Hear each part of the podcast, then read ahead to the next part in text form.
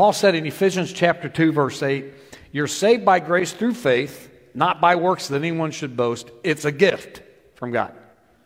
And grace is a gift from God. We're st- still talking about the new year a little bit this week. Last week we talked about something that we don't want to have more of in the new year, and that's worry. Amen? Yeah, we want less worry in 2022. This morning I'd like to talk about something that we need more of in 2022, and that would be grace. Less worry, more grace in 2022. John Ortberg would say, grace alone which is cool because once you figure out you have grace, it's all you need. My question is what are the other things we're chasing in 2022? Because we're chasing a lot of stuff, aren't we?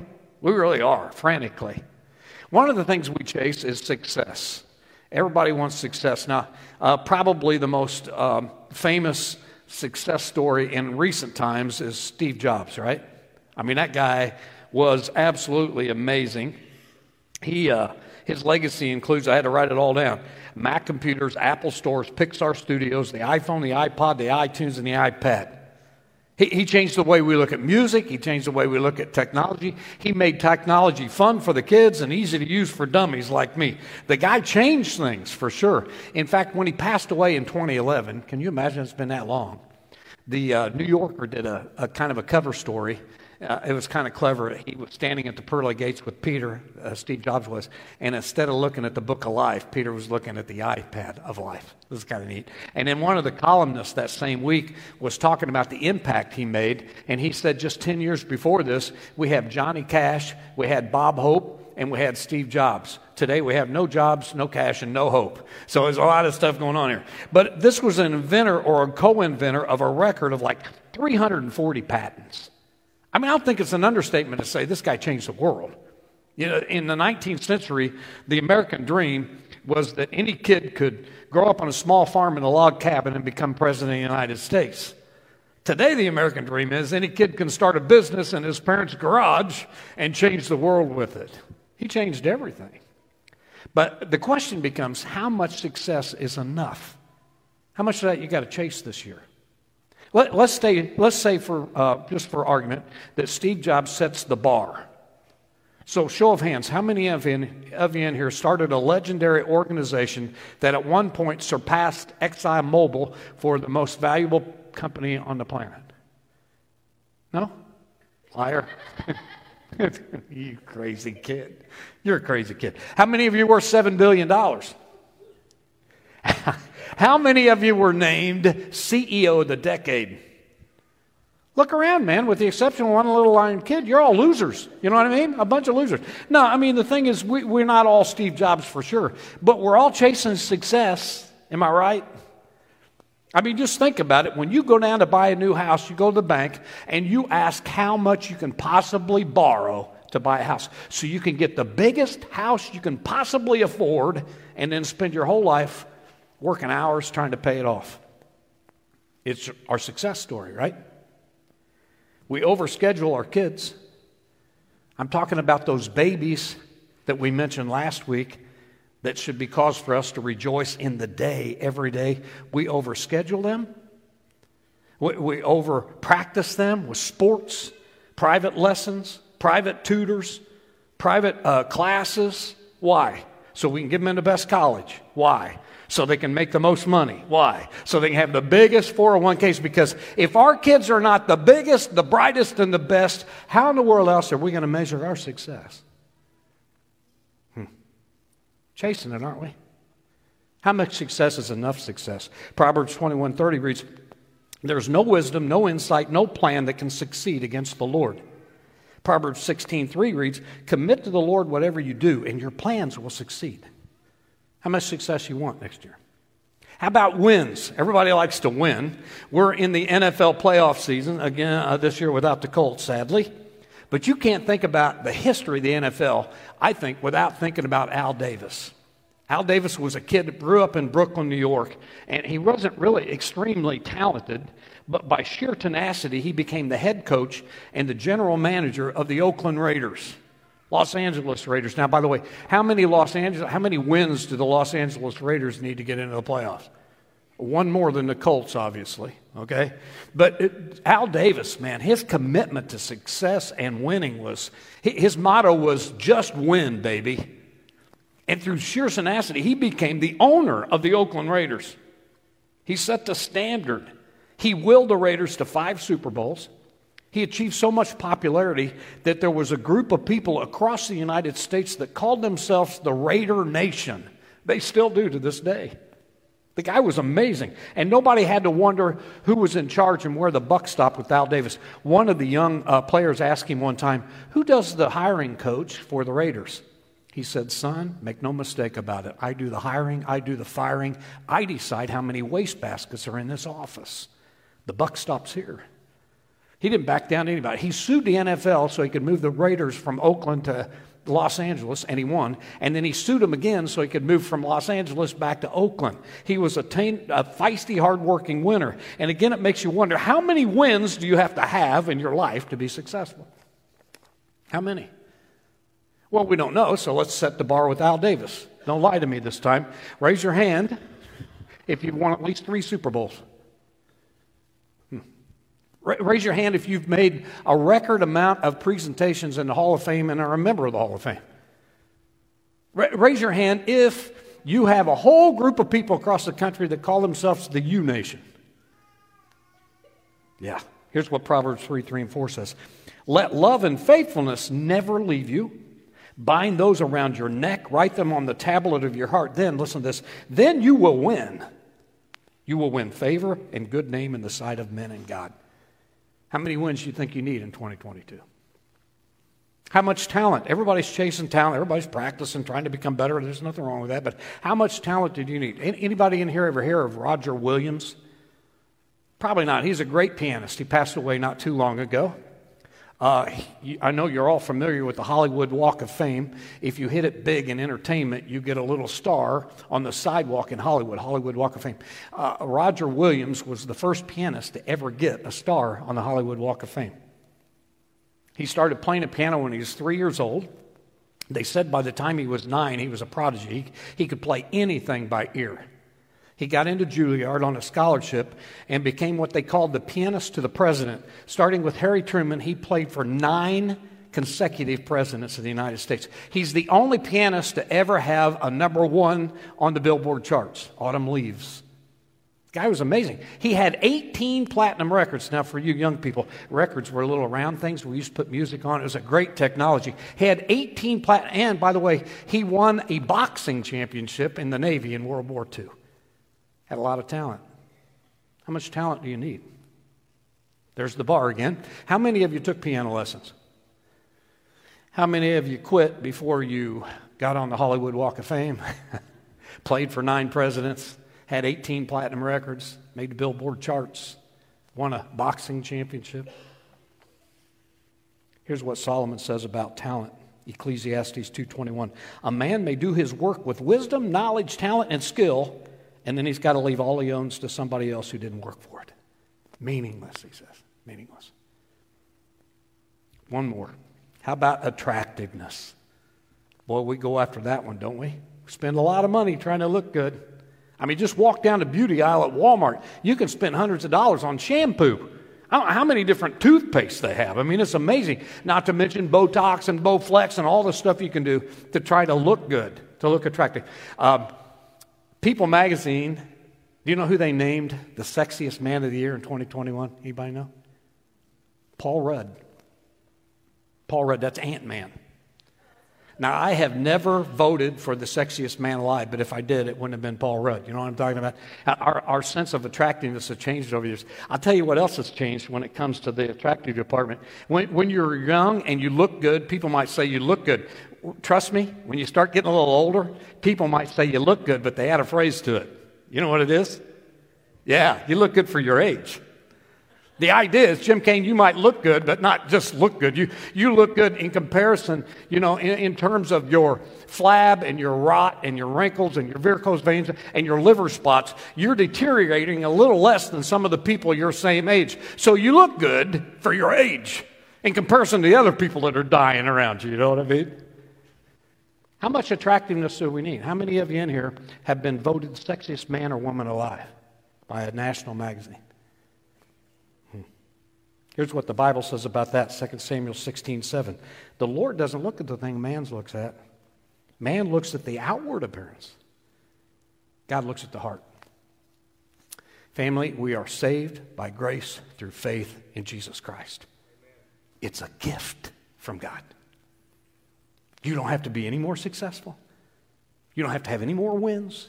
Have to be any more talented. You don't have to be any better looking. It's a gift from God. It's amazing.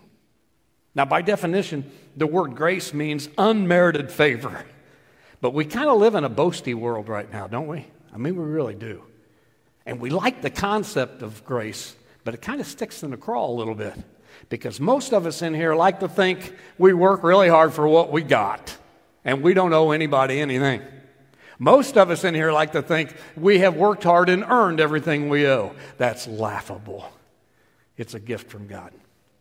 Grace is a gift from God. In the ancient Greek world, they used the word uh, grace to describe a beggar, somebody who had nothing, could never get anything, could do anything, could do nothing to get anything, and somebody would come along and give them something. That was grace. And that's what God has done to us. It's a choice. God has accepted us and embraced us and loved us and welcomed us into his family all through Jesus Christ. He's forgiven us, called us righteous. This is why I preach. He, we've been forgiven all sin, the Bible says. That's past, present, and future. That's all we need. And that's all we need to go after in 2022. But you got to wonder what grace would say to those of us who are chasing all those other things.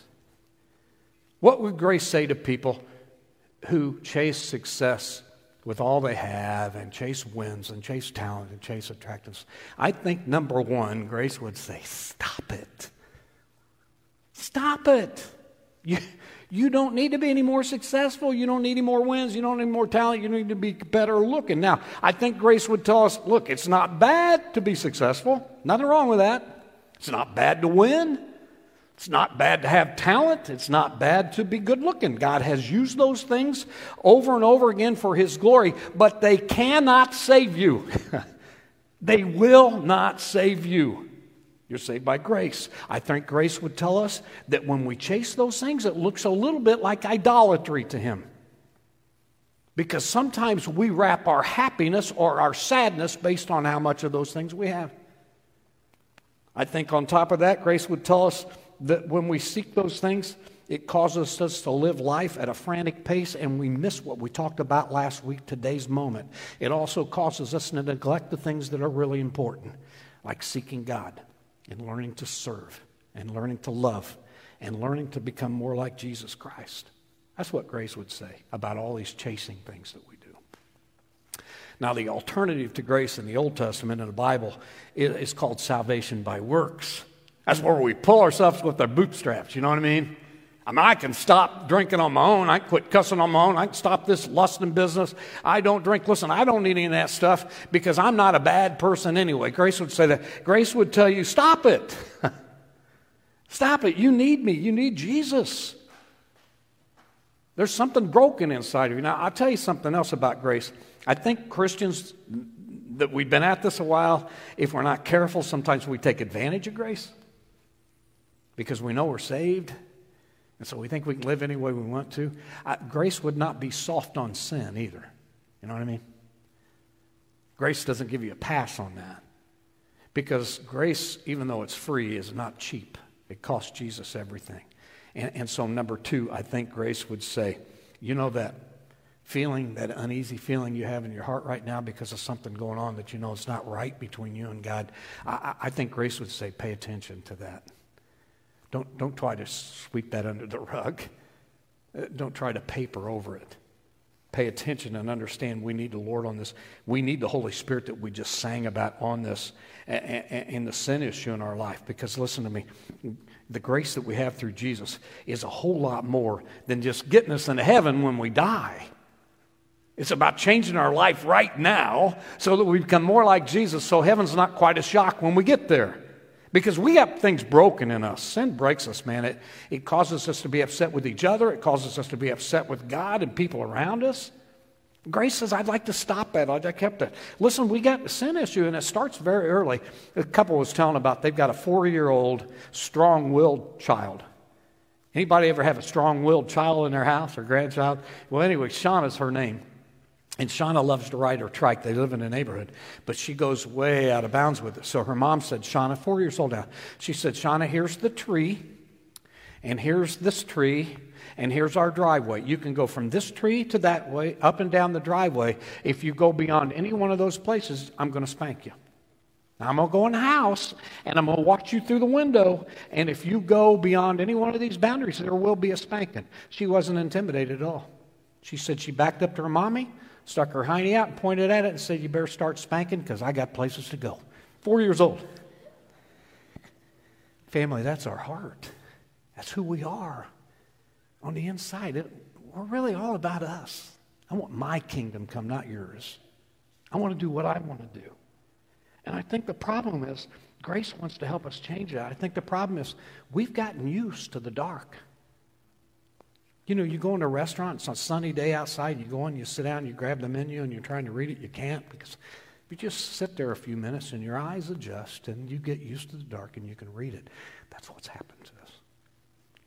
I was thinking Friday when I was writing this thing up, some of the sitcoms that we watch today, some of the stuff that are on them, the words, the, the lifestyles, the sin that they're promoting and throwing in our face that we laugh at and enjoy and watch those things. Gotten used to the dark, Christians. Some of the movies we watch, the music we listen to, the websites we visit. In our culture, we're used to it. We're used to injustice and poverty and violence and abuse and apathy. Grace says you got to stop that. You got to change that. Grace would remind us that we might get used to it, but God never gets used to it. God's standard never changes. He's perfectly holy, He's perfectly righteous. If you want to hang out with him, you have to be that. And look, it's, it's not because God's severe. It's not because God's unenlightened. It's not because God's not grown up with the times. It's not because he's not politically correct. It's because God is holy and right. And grace says, why don't you let me come alongside of you and get you to a place where you can spend more time with God? Then when you get to heaven, it won't be quite the shock. But we changed. I think grace would say I can help with that. I did some spiritual surgery on myself last Thursday. And it wasn't real pleasant, but it's okay. It's good for me. I'm going to read a list to you this morning of stuff. And I want you, you can close your eyes if you want, but I want you to listen to this list as I read it slowly and see if there's any place in here that you are broken and you need help with the Holy Spirit of God.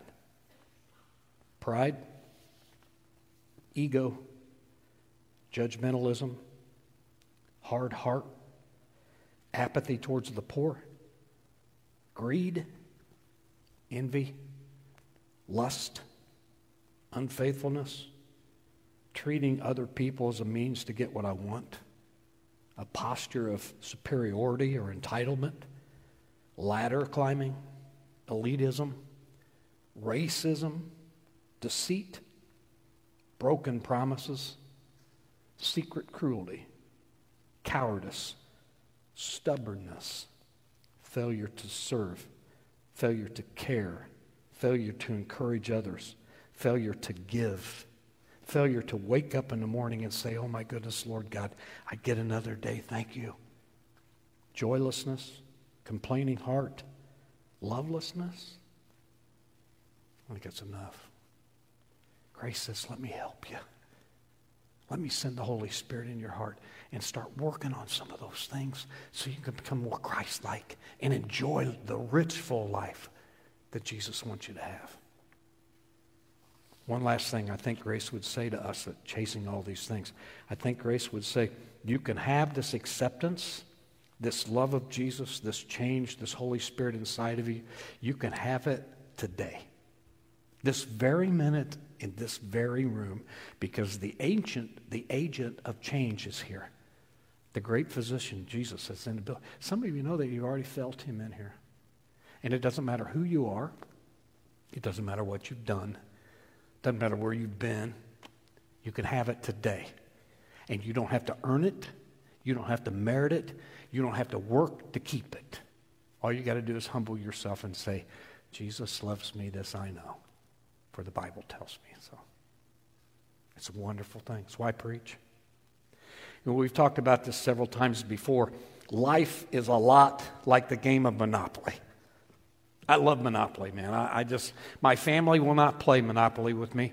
It's been 20 years since anybody played Monopoly with me because I'm ruthless. I want to win.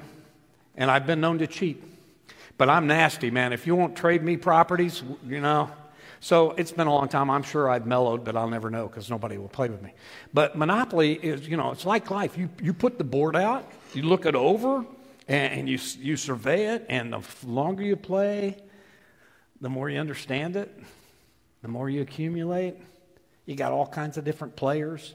You got the little guy and the little dog and the little iron and all that stuff. So there's people everywhere.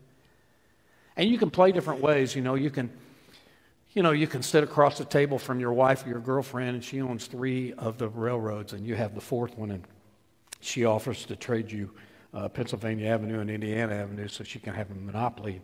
You can play nice and see the twinkle in her eye where she's, you know, make this worth your while, and so you'll trade with her. Or you can be ruthless. No, you're on Pennsylvania Avenue. You owe me cash. I'm not trading. Lots of different ways to play and enjoy the game Monopoly. But you know, when the game's over, you know the life lesson, right? All goes back in the box. All of it. Houses, cars, people, money. It all goes back in the box. Somebody else gets to play with it. And it's the same with us. Just did a funeral celebration for a good friend yesterday, and we reminded each other that every life in here has got a story, and every story comes to an end. And when your story's over, you go in a box, in the ground. And then they go back to church and eat potato salad, you know? So, grace says when you get to that point, I'm the only thing that matters. The success, the wins, the talent, the good looks, mean absolutely nothing on that day. The only thing that matters then is Jesus Christ. So we come to the table today to celebrate his broken body and shed blood that made this even possible. And if you're here today and you're a Christian, don't take it lightly. Thank him so much for the grace he's given you.